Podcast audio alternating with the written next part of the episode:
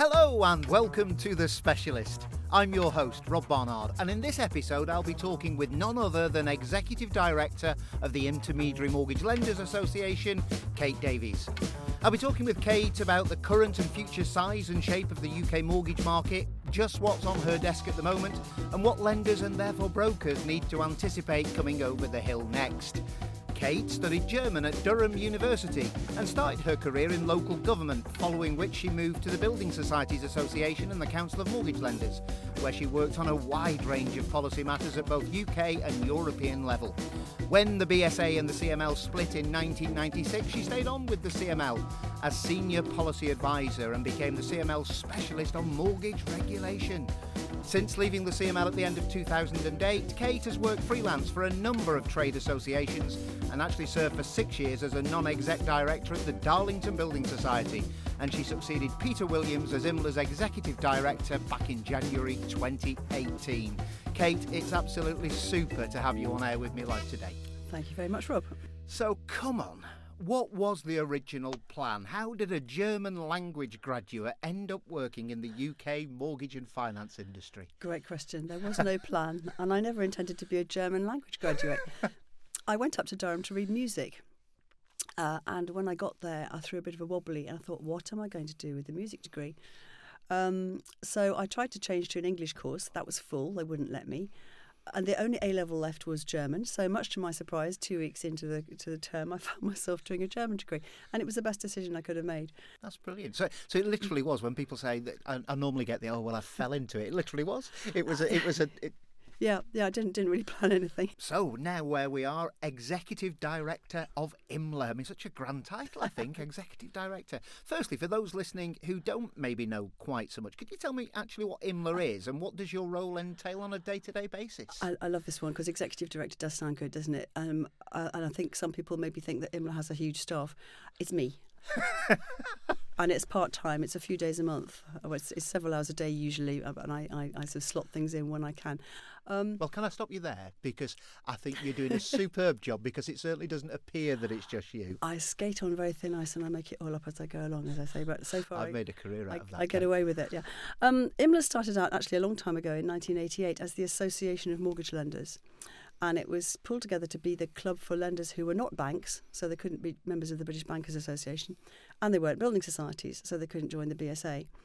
Um, they were new style lenders, many of them with American parentage. They're like central lenders. They would call them centralised because they? they? had no branch network, so they couldn't sell their mortgages through branches. They had to sell them via intermediaries. Um, so completely intermediated, different funding models because they weren't deposit takers. They had to raise their money on the money markets. Uh, a number of them sold the mortgages and securitized the books and, and, and, went on and, and so on. And in the early days, they had maybe about a dozen members. I think they went up to about 18 at one point. And people like the Mortgage Corporation. So they were supported at the time by the BSA CML. The, the CML's Director General PA provided their secretariat services for them. And they met in, in Savile Row in the CML's offices. And on it went until. Um, really until CML and BBA merged to form UK Finance. Um, and at that point, um, we we did not move to the UK finance offices in Angel Court. We had to set up on our own, and that's exactly the time when I was taking over from from Peter. So since then, there has been no office base. I work from home. Um, we use the Angel Court offices of the UK of UK Finance for our large meetings, and I now outsource some admin support and financial support to a, a third party. Um, over, just to run back a bit, AML was the original trade association in 1988, and it was one of the five that actually set up the Council of Mortgage Lenders because it was felt at the time that that um, there was a need for a single trade body that could speak for all the building societies and the banks who were increasingly coming into the, the mortgage market with deregulation, the centralised lenders. We had some insurance companies who were in um, Eagle and General as the Eagle, Eagle, Eagle Star, Star Eagle Stars they yeah. were in those days, and there were, there were a couple of insurance companies. There were a couple of French companies as well who were in the market. Those five trade associations came together to create the Council of Mortgage Lenders. So IMLA has always been separate and independent. I think a lot of people used to think it was a subcommittee of the CML. I think some people still think it's a subcommittee of UK finance. It's not. It's proudly independent. Um, why do members join and become members of IMLA? It's because the members who attend IMLA meetings are typically the head of intermediary distribution, head of intermediary networks, that sort of job title. Um, so depending where they sit in the in the food chain in their individual firms, some of them are much more senior than others. Some of them wear lots of different hats if they work in a, a smaller organisation. But they're at the coalface between the lender and its intermediaries who sell a vast majority of, of, of the products. So it gives those people, those members of staff, an opportunity to come together with their peer group to talk about life, the price of fish, and mortgages, um, and the things that are bothering them, uh, to, to, network in a really useful way. They'll meet each other on other circuits as well, but within IMLA, it's a it's a it's a specific sort of club, if you like. So. IMLA membership gives them that opportunity to network. That's the first main thing. Um, what we don't do is give them a lot of policy guidance and advice and statistics and that sort of thing, because that would be twin tracking with what UK Finance and BSA already do. They are much bigger, they're much better resourced, and there's no point trying to ape what they do or, or, or duplicate it. Um, so I'm catering for a, a very specific group of, of members. Um, but having having given them their chance to talk amongst each other and and uh, discuss life the way they see it. That then enables me and a smaller group of my management committee um, to have regular meetings, what I call below the radar meetings, with the FCA, the PRA, Bank of England, Treasury, DLUC, Home Office, whoever it might be who's relevant at the time, to go along and, and give them the, our perspective of what's happening in the mortgage market. And on the whole, we shouldn't be saying anything different from what BSA or UK Finance yeah. would be saying, but we can maybe say it in a slightly different way. Um, we, I don't have to have what we say cleared by um, a board or by a PR department. Um, we can. And that's not to say we're unguarded in what we say, but I th- I'd like to say we can be candid, yeah. uh, and we can give some uh, very genuine uh, observations and opinions on what's happening in the market. And I, I know from the FCA colleagues who I've, I've known for years, I need to say FSA because I go back years that long. That long. Um, I know they, they, they like that. They trust that. They like the fact that they're they're hearing some really good experience stuff from the horse's mouth from people who've been in the industry for a very very long time, and I think that's important. So we can get over members' views and concerns and our perceptions of what's really happening in the market. Um, sometimes it's a little bit of a one-way discussion with uh, with uh, civil servants and and uh, uh, officials because they're not allowed to say too much back to us. But we know that the people who we're talking to are the people who then brief ministers, um, and it, it's important that we get those messages in to their briefings and their um, considerations. Brilliant. So that's that's the sort of below the radar bit that I think any good trade associ- association should be doing. Um, and then for my role, it's it's keeping the wheels going, making sure the members are able to turn up to the meetings and have something to talk about. Um, we meet five times a year. Uh, we always used to meet face to face. COVID put an end to that, and since COVID, we've taken two of the meetings uh, of online, um, and we have three face to face ones. And I try to mix and match the meetings a little bit, so we have some external speakers coming in to tell members things that they wouldn't necessarily hear back at the ranch, um, or and some of them won't be sufficiently well plugged into the separate panels and working groups that BSA and UK Finance have. So it just gives them another opportunity to, to hear from senior spokesmen, civil servants, whoever it might be. Um, uh, they have their chance to, to talk about what, what is concern, of concern to them. Um, and a big part for me is, is trying to network, putting people in touch with each other, and trying to make sure that some members can join the dots. During lockdown, um, when we just didn't know what was going to happen, other than that everybody was suddenly working from home. Um, and we weren't really communicating a lot in the first couple of weeks. I started sending out a very informal Friday afternoon update. I think the first one was more or less along, "Is everyone okay? Um, and are you are you hooked up? Can Please we communicate?" Yes, and and it became really quite quite valuable. I think it became it it was fairly chatty and informal, but I use it now as a, a, weekly form of communication with members, reminding them about things, reminding them to, to vote in the annual elections, um, telling them that the deadline is coming for some consultation or other. And I can only really communicate efficiently with the named members of each of uh, my 50, now 54 members. That's quite enough for a distribution list for me. Um, but then it's entirely up to them what they do with that communication. If there's something they think is of interest for a colleague, it's up to them to share it with that and colleague. And that's absolutely fine. And if they do, that's great. And I know some of them are really good and really energetic about it. Others um, less good, um, or but that's entirely up to them. I mean, Paul, who who attends from from a Pepper perspective, he's very good, and he will send on things, and I think it's it's all, and he sends it quite wide within the organisation at Pepper, which is great because then people can get an idea for what's going on. That's great to hear, and it's lovely to get the feedback because from, from sitting where I sit, I don't often get that feedback, so I don't know how much people know about what we're sending out. But if they find it useful, that's terrific. And I think also another great part of what you do is you're out there speaking to people like me today, which is brilliant. But I've I've seen you speak many times around the country over the last number of years, and one thing that always happens is the room is full. People want to hear from you, which is great. Well, that's that's very kind. but it is. It's it's a true thing. If you if you look at any session, the IMLA session is often one of the best attended. So I think that's brilliant. You're getting a great message out there. Um, the IMLA website, that's something that I turn to regularly when I'm looking for statistics, when I'm pulling presentations together, preparing for, for podcasts and things like that. So I think it's it's a really important source of information that's readily available for people. Um, late last year, your annual report on the prospects of the mortgage and housing market for the next sort of couple of years was sort of published. What were the standout headlines that, that you'd like to talk about? This is what we call the new normal report, and I think it's about the 11th in the series now. New normal. It's, I mean, that's that's so fit for purpose at the moment. A, yeah, it's it's a sort of state of the nation report that our principal researcher Rob Thomas writes for us every year. Rob writes other reports as well during the year, but this is the this is a big annual one which includes his forecast. Um, Rob is a, a, very respected economist who used to work for the Bank of England. Um, and then was an analyst with UBS, and then was a colleague of mine at CML for several years.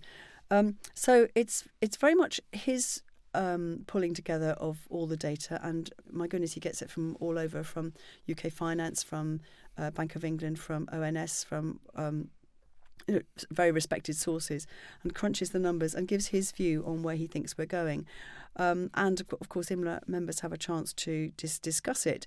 Um, not all of them will necessarily always agree with him, but um, it, the report goes out in our in our name. We do we do uh, put ourselves behind it because it's a very erudite and informed economist's view of where he thinks the market's going. And he'd be the first to say he doesn't always get it right, but he's got a very good track record of yep. being pretty close.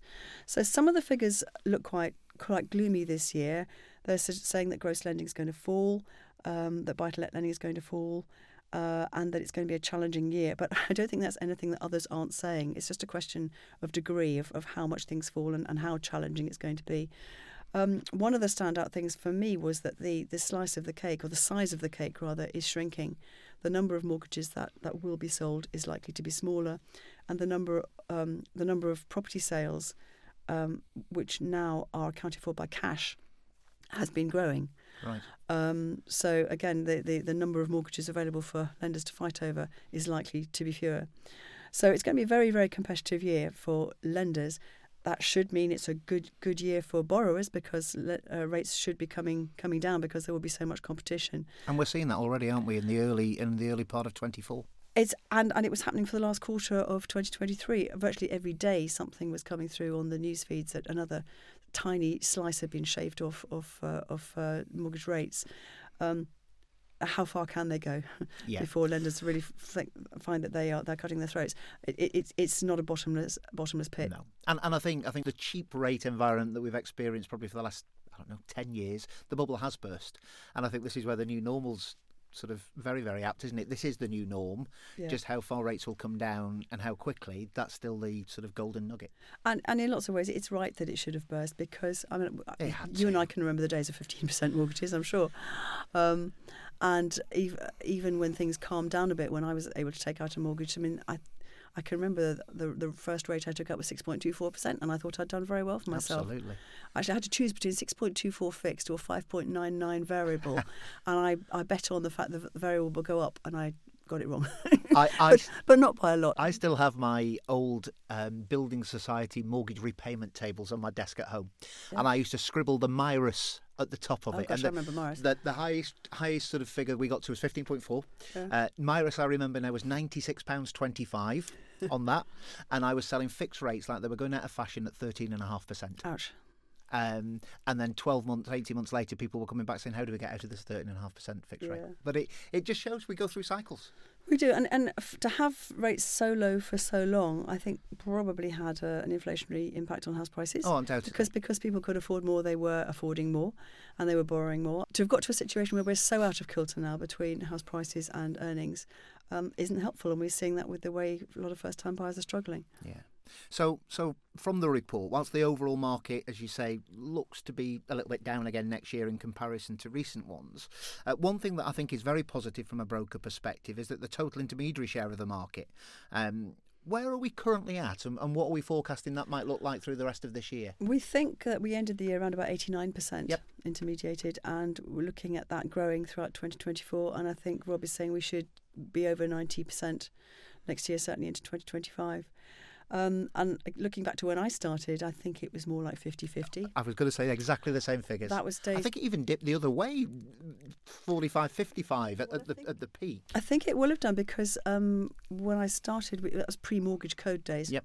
When we brought in the mortgage code, we had three levels of service uh, advice, non advice, and then execution only.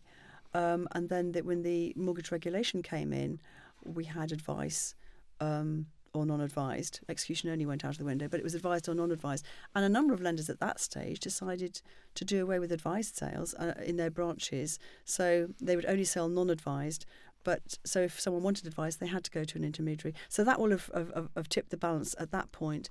And then when the mortgage market review came in and brought back advised sales, um, a lot of the lenders had dispensed with their advice teams and couldn't really build them up again from scratch. And they weren't getting the footfall through the branches anyway. So they needed to look even more yeah. to the intermediaries to sell their products. So to me, it makes perfect sense that, that the intermediaries are there. Um, and as a media intermediary man through and through, I'm delighted with that and long may it continue. But but you're right. When I was in the society years ago, on a Saturday morning, I could do a full sign up at nine o'clock, another one at ten, and another one at eleven, and that would be with life cover, buildings and contents, and accident, sickness, unemployment cover. You could do the whole Done. lot within an hour. Done, back to back. Woof and you can't probably even do one full sale in that pro, in that in that sort of morning now. And no. it just shows. And I'm not saying the advice was wrong; it wasn't. I'd never sold anything that you wouldn't buy yourself, but it shows how much more care, attention, detail has to go into the sale process, which is quite right. And if you were in a building society in those days, you probably wouldn't have been lending to self-employed people. Uh, you'd have found it difficult to lend to people who had several sources of income for one reason or another.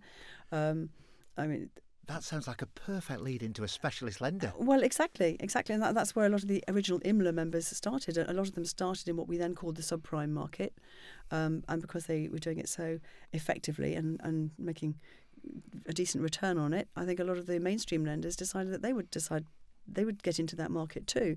So we the uh, the lines blurred increasingly from sort of heavy prime to sub. Um, light prime or near prime or whatever and um, as a result, of course, the, the rates also came much closer together. Yeah. But lenders now will look at much more complicated circumstances, and they need to because people's lives are more totally. complicated.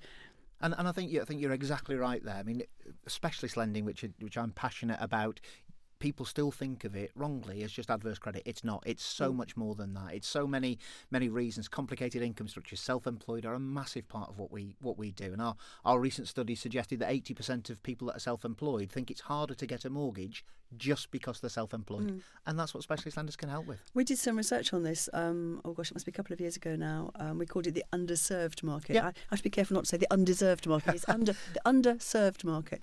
Looking, it's a phrase at, I use. Looking at people's uh, perceptions on whether they would be able to get a mortgage, and then looking at how many lenders do actually uh, serve that market, and and it's it's it's substantial, but the average person in the street doesn't know that. And if they only look for mortgages online themselves and are inclined to look for the big names that they recognise, they won't have heard of most of the, sub- nope. of the of the specialist lenders. They won't know that they're out there. So they'll need to go to an intermediary to help them find that. And I'm so glad you mentioned the IMLA website because it's a relatively simple website. Um, I like to keep it simple so it does what it says on the tin. Um, but we, we put all our previous reports and research there. As I say, we don't publish data, we don't collect data, so we don't publish it. But the reports that Rob writes for us are data rich. Yep.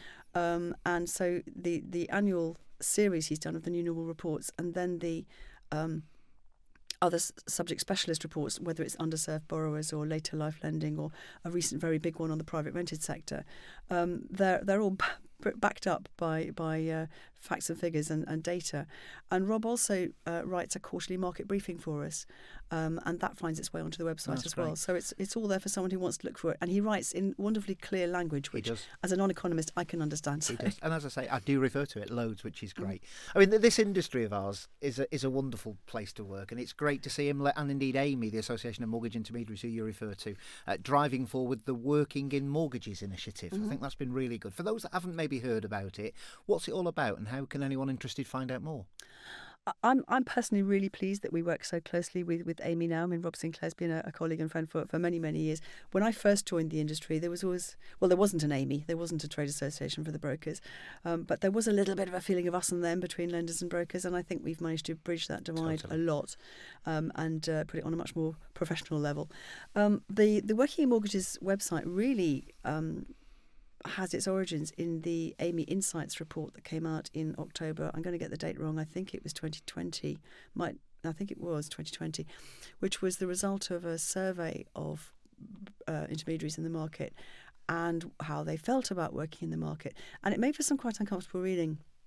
There were a number of people who were clearly uncomfortable um, where they were. They felt they were being discriminated against, whether that was because of their, their colour, their gender, their sexual orientation, their, their beliefs, their this, their that, um, misogyny, um, all, sorts of things coming into the mix, which made it quite uncomfortable to read. Yeah. Um, and AMI published it, um, and they decided that they needed to do something about it. Um, and they set up their uh, diversity and inclusivity group, and we did the same within IMLA. Uh, and AMI is a, a larger organisation than IMLA. It has more staff. It, it's better resourced. Um, I again, I didn't want to go into competition with them in what we were doing. Uh, it made perfect sense for us to work together and to to share best practice, knowledge of what goes right, what's what's going wrong, what we can do to make things better, and that's what really gave birth to the Working in Mortgages um, website. Um, I didn't feel we should bury things on the IMLA website um, and, and sort of claim it as our homework.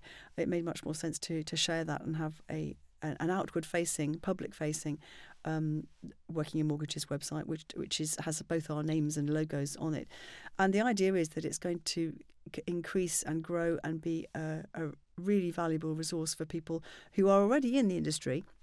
Or those who are thinking about coming in. So, if you are looking for a career in mortgages, you can find out more about the sorts of jobs you can do and where you can work. If you're already in the industry and you want to reach out to other people, take part in a mentoring scheme which has been set up, you'll you'll find the way in through through the website.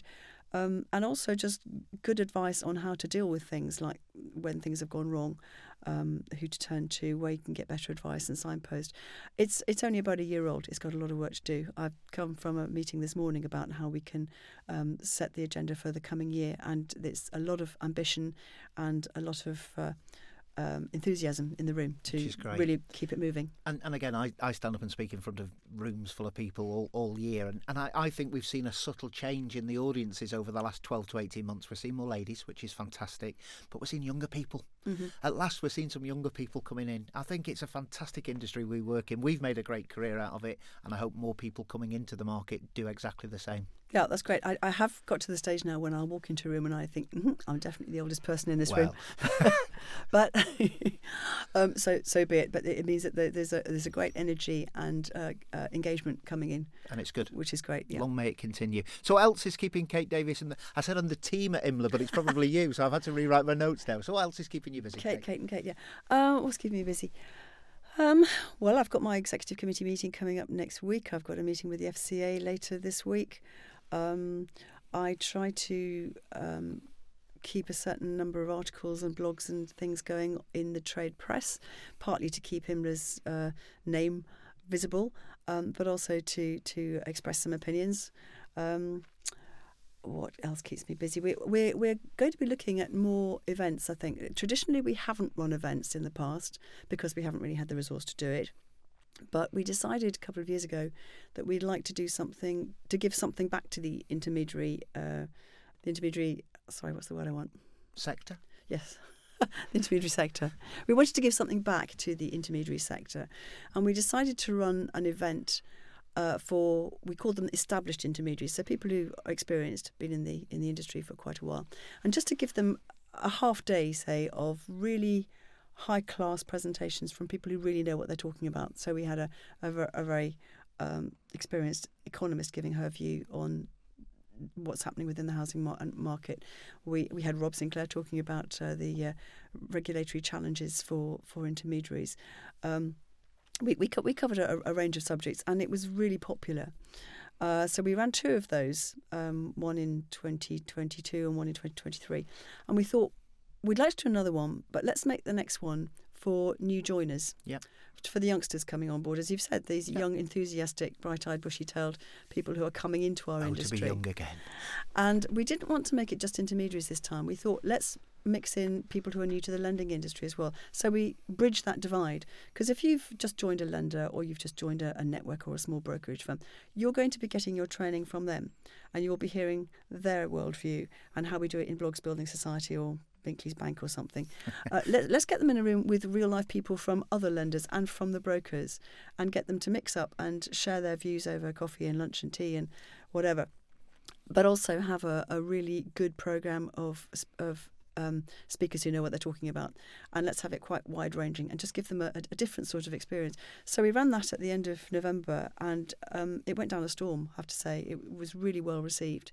So we're very encouraged by that, and we will undoubtedly do another no, one in the good. coming year. Now we we don't have the resource um, to do lots of these, um, so they'll they, they'll be relatively few and far between.